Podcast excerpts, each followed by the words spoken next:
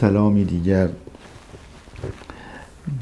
به دوستان یاران دلبندان و هموطنان عزیزم به علاوه تمام فارسی زبانانی که این صدا را میشنوند و با ما در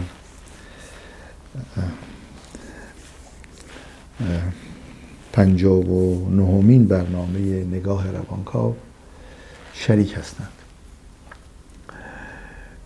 خب فعلا امروزه مهمترین خبر و مشغله ملت عزیز ایران گرامی ویروس کرونا و عواقب وخیمی است که می‌تونه احتمالا شامل حال مردم کشور عزیز ما بشه و حتی دورتر می‌بینیم که به شدت در ایتالیا و امروز صبح در فرانسه این ویروس در حال شیوع غریب عجیبی است. با شنیدن خبرهای گوناگون از روزی که دو مورد در شهر قم پیدا شد تا امروز و با کمال تأسف فوت چندین نفر که این تعداد در رسانه های رسمی و در زبان سخنگوی وزارت بهداشت یک رقم هست و در آنچه که در شبکه های اجتماعی میشنویم رقمی دیگر. من زیاد نمی‌خوام وارد این بحث بشم برای اینکه بحثی کارشناسی فعلا نیست برای اینکه نمیشه فهمید. این رو میشه فهمید که آنچه که دولت می‌گوید حتما هست. یعنی تعدادی که فوت رو مطرح می‌کنه و تعداد کسانی که پاسخ تستشون مثبت هست حتما هست. آیا بیشتر از آن هم هست.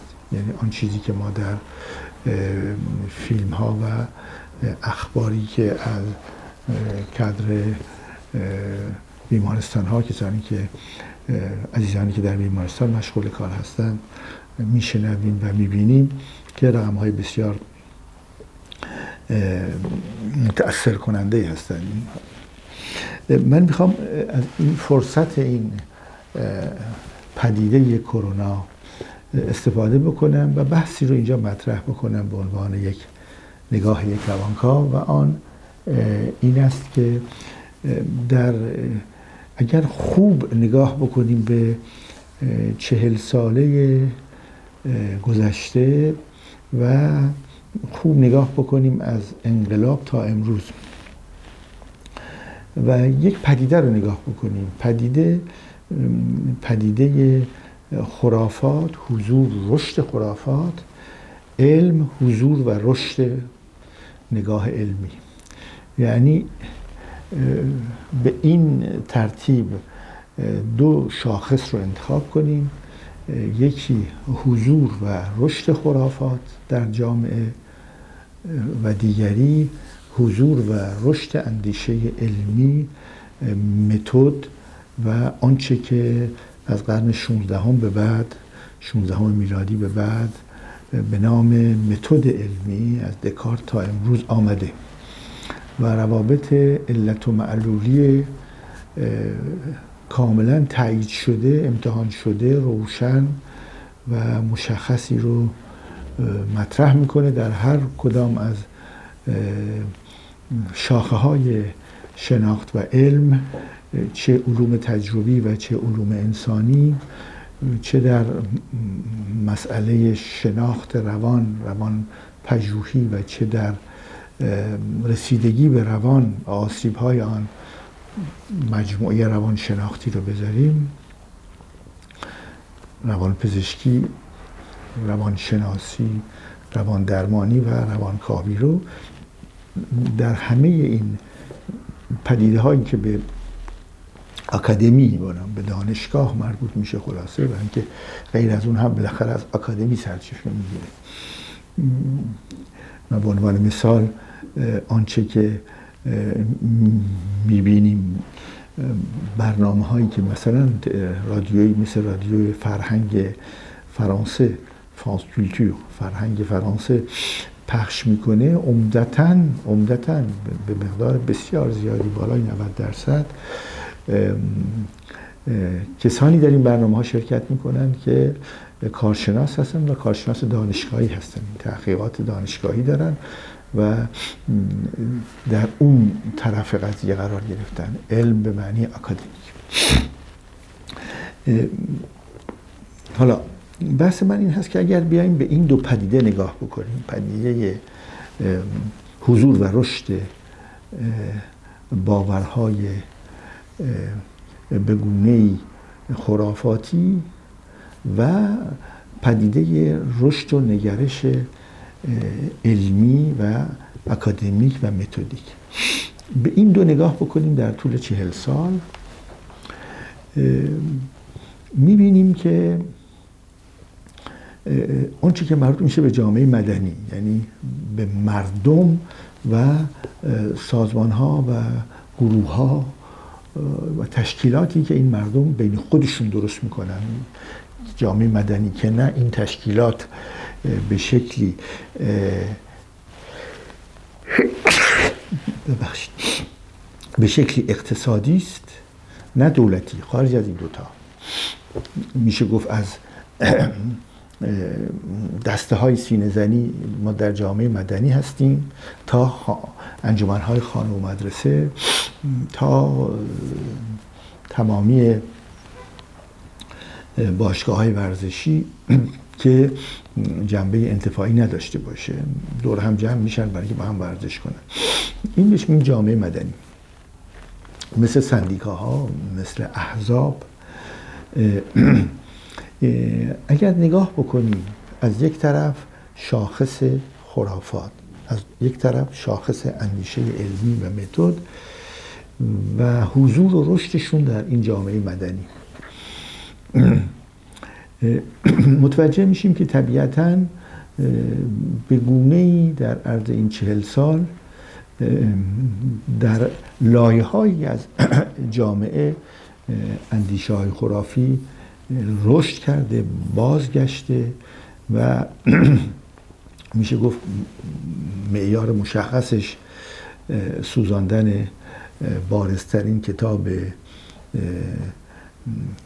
علم پزشکی است توسط یکی از معممین به نام به عنوان اعتراض به مبنای تمامی اعتراض به مبنای تمامی دانش و شناخت پزشکی که مبانیش 2500 ساله است. حتی قبلش در مصر باستان هم ما اثرات و شاخص های حتی شاخص جراحی های عظیمی داریم بزرگی داریم. در سه هزار چهار هزار سال حتی قبل. یعنی می‌بینیم که خیلی این دانش و شناخت علمی عمیق و همهگیره. برای که انسان نیازمنده که خودشو مداوا بکنه. انسان مریض میشه بیمار میشه یا باید با جراحی یا باید با دارو یا باید با مساج و ترکیب آنچه که انسان در طول این چند صد هزار سال آموخته از بدن خودش و کار روی بدن خودش این رو علم پزشکی میگیم در این علم پزشکی که خب روان پزشکی هم جزوش هست و به این عظمت بالاخره یک کتاب کتاب سمبوله. نماد, نماد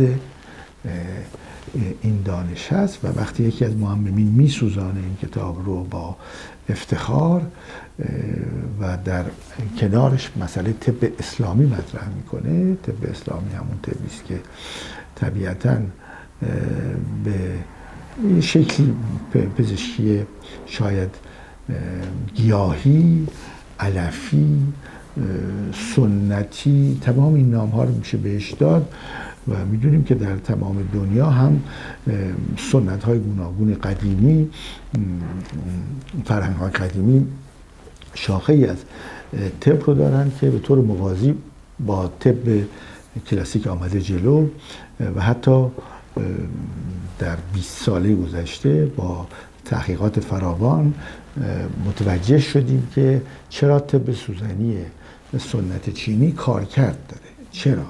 کارکرد داره اثر داره و میدیم چرا. حالا در یه بحث دیگری شاید اون بحث هم مطرح بکنیم. ولی اساسا این دو پدیده هیچ وقت نیامدن همدیگه رو بسوزانند. علم پزشکی هر جا که توانسته از شناخت های دیگر انسانی در جهت مداوا و بهبود انسان استفاده بکنه کرده. ولی از اون طرف وقتی که به نام طب اسلامی میایم مبنای اساسی طب کتاب اساسی و بنیانی رو میسوزونیم. این یک پیام داره خب جالبتر این هست که آنطور که معلومه دو پزشکی که به این کار اعتراض کردن و مطلبی نوشتند اونها در اثر شکایت معمم نام برده که کتاب سوزونده کتاب مبنای پزشکی رو سوزونده شکایت کرده و قاضی رأی داده که تعدادی ضربه شلاق به این دو پزشک بزنن. می‌بینیم که چگونه خرافات بالاخره مدافع خودش رو هم داره. یعنی سازمان رسمی جمهوری اسلامی در تهش این سازمان به شکلی مدافع این جنبه خرافات هست. خب از یک طرف حضور خرافات که در جنبه های گوناگون جامعه آمده.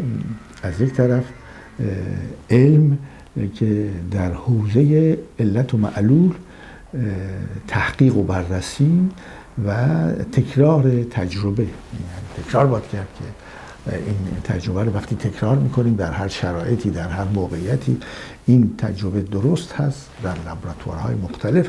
در مورد علوم انسانی لابراتوارش جامعه انسانی است. در مورد علوم تجربی هر کدوم لابراتوارهای خودشون دارن. در اونجا تحقیق می‌کنیم بررسی می‌کنیم. یه نتیجه رو وقتی که از راه های گوناگون تحقیق کردیم اون تبدیل میشه به یک شناخت علمی انسان. بحث من در اینجاست که در چهل سال گذشته این دو شناخت علمی و خرافات گاه همدیگه رو تحمل کردن گاه با هم جنگیدن گاه یک جای دیگری رو گرفته گاه حتی مقامات رسمی جمهوری اسلامی به میدان آمدند برای اینکه علم رو عقب برانند مانند دشمنی با علوم انسانی. و خیلی مستقیم و روشن گفتن که این علوم انسانی مغایرت داره با مسائل و مطالب بیان شده در شهر در منابع شیعه اصناعشری و نباید باشه. و می‌بینیم که گاه گاه اعتراضاتی چاپ میشه نوشته میشه صحبت میشه که ایوای این رشته تحصیلی این کتاب این مبنا رو یا این شناخت رو یا این درس رو حذف کردن. و در واقع چندین بار این اتفاق افتاده در چهل سال گذشته و شورای انقلاب فرهنگی یا ستاد انقلاب فرهنگی که هیچ وقت متوقف نشده به طور کامل در حال جریان هست. دستور عمل درس ها رو یکی یکی نوشته و ابلاغ کرده و روشنه که مثلا در مورد آنچه که به نام تکامل و زیست شناسی است ما آنطور که معلومه بنز کافی مطلب و مبحث نمیگیم اما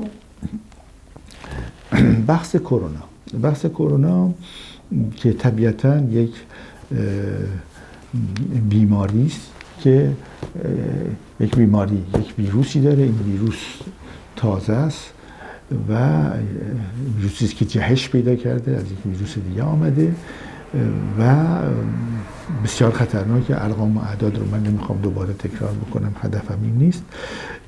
ولی به حال بعدی شدید گسترش این ویروس به حدی موزی هست میشه گفت این ویروس که میبایست مناطقی رو قرنطینه کامل کرد در چین یک شهر یک استان رو قرنطینه کرد جدا کرد و حتی گفت که مردمان از خانه ها بیرون نیان یک میلیون نفر فعلا در چین و سعی کرد که تمام شهر رو الان می‌بینیم که با کامیون های خیلی بزرگ در حال ضد عفونی کردن یعنی یک حرکت عمیق عمیق مبارزه با این ویروس برای اینکه تعداد مرگ و میرها به فاجعه نرسه. یک مرگ هم زیاد هست ولی خب تعداد از یه حدی اگر بیشتر بشه تبدیل میشه به فاجعه و جلوش نمیشه گرفت.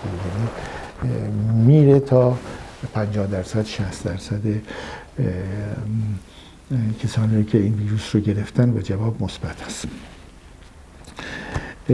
عکس عمل مردم و جامعه مدنی از یک سو و عکس عمل آنچه که ما مینامیم حاکمیت جمهوری اسلامی که شروع میشه از استانداری فرمانداری وزارت بهداشت بهزیستی وزرا معاونان و وزیر نمایندگان مجلس همه اینها اون مجموعه است که حکومت می‌کنه مدیران جامعه هستند این مجموعه که جامعه مدنی و مردم هستند وقتی این دو دسته رو جامعه مدنی و حاکمیت در جمهوری اسلامی بیاریم جلو چشم خودم و دو مفهوم خرافات و علم رو هم بیاریم جلوی خودمون. به گمان من ما داریم یک حادثه تازه تاریخی رو تجربه می‌کنیم که بسیار مهمه. چرا که برای اولین بار در طول این چهل سال جامعه مدنی با گوشت و پوست خودش تقابل مستقیم خرافات و علم رو می‌بینه میشنوه میزیه زیست می‌کنه. در این تقابل مستقیم خرافات و علم. و طبیعتا چون مسئله زندگی و مرگ در کار فرزند برادر پدر مادر عزیزان انسان هایی که در ایران زندگی می‌کنند مورد بحث هستند و اونها میرند برای همیشه. این تقابل یک تقابلی است که مردم با جان و گوشت و پوست خود احساس خواهند کرد. و میشه گفت در چل سال گذشته به این شدت این تقابل نیامده روی صحنه زندگی و اجتماع.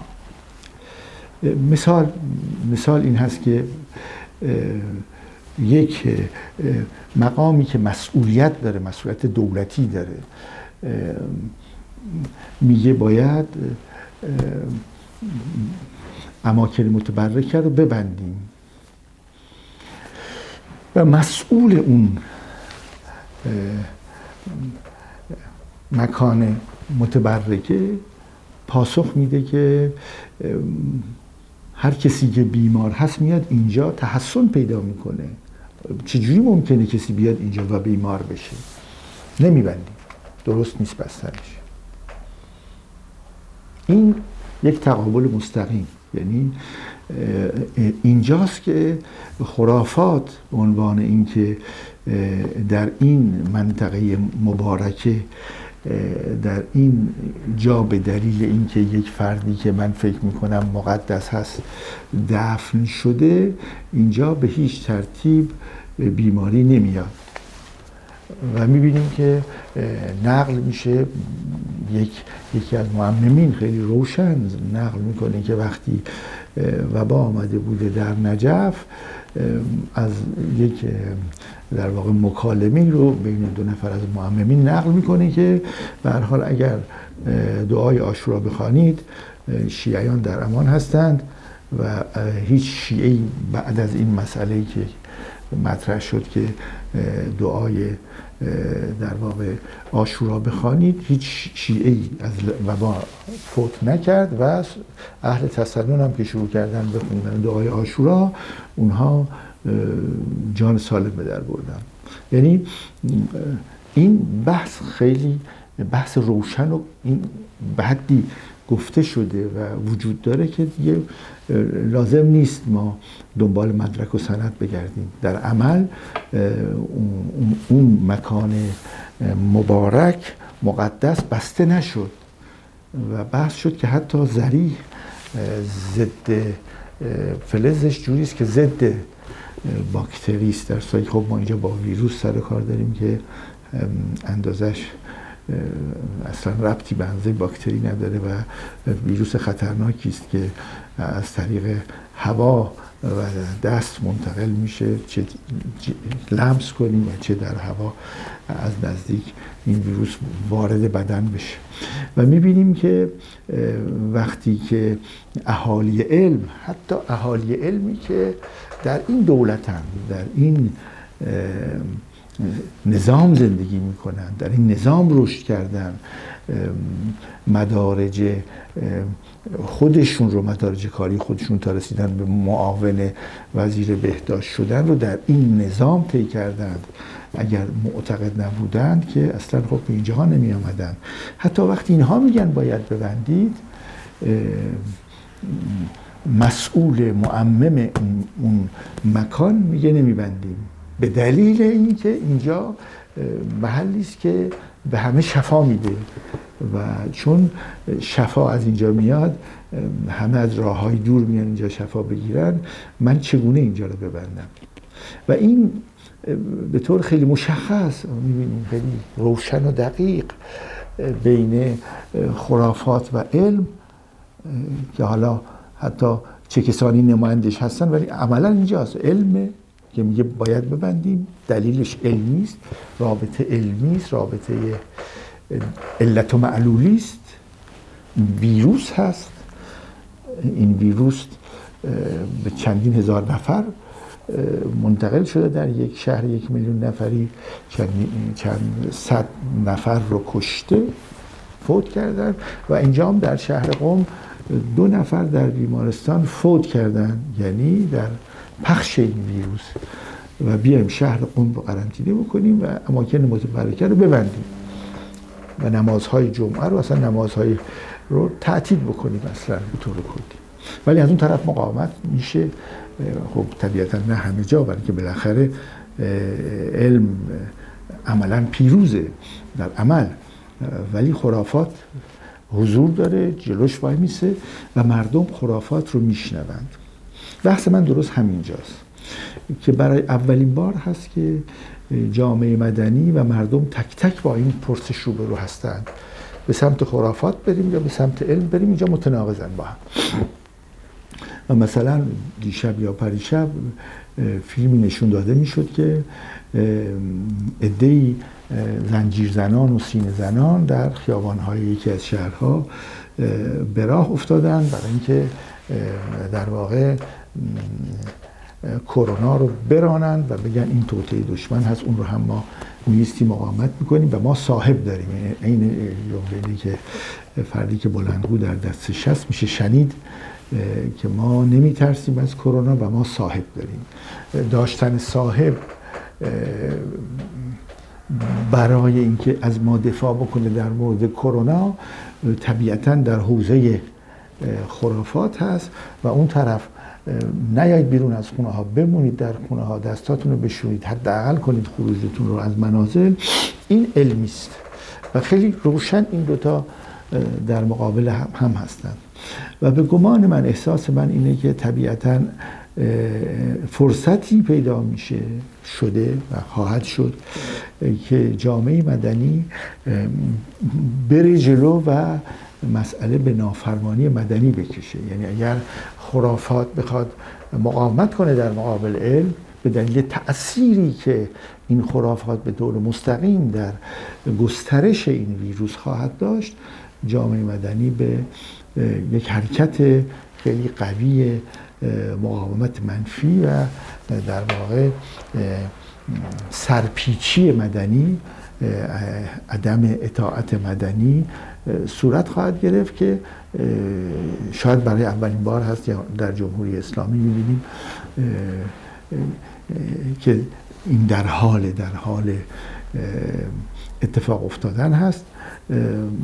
می‌بینیم که مثلا شاید هم مال قبل بوده ولی خب ما هم ببینی که در شیشه ها فوت می‌کنن یا احتمالا از قبل هم می‌دونستیم که در بسیاری از مراسم کسانی هستند که ته استکان معممین رو می نوشند به عنوان شفا و این هم می‌دونیم که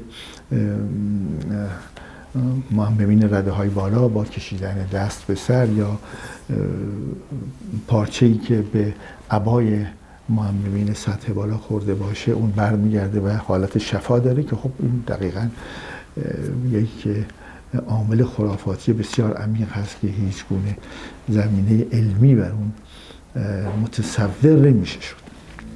شب و روز شما خوش.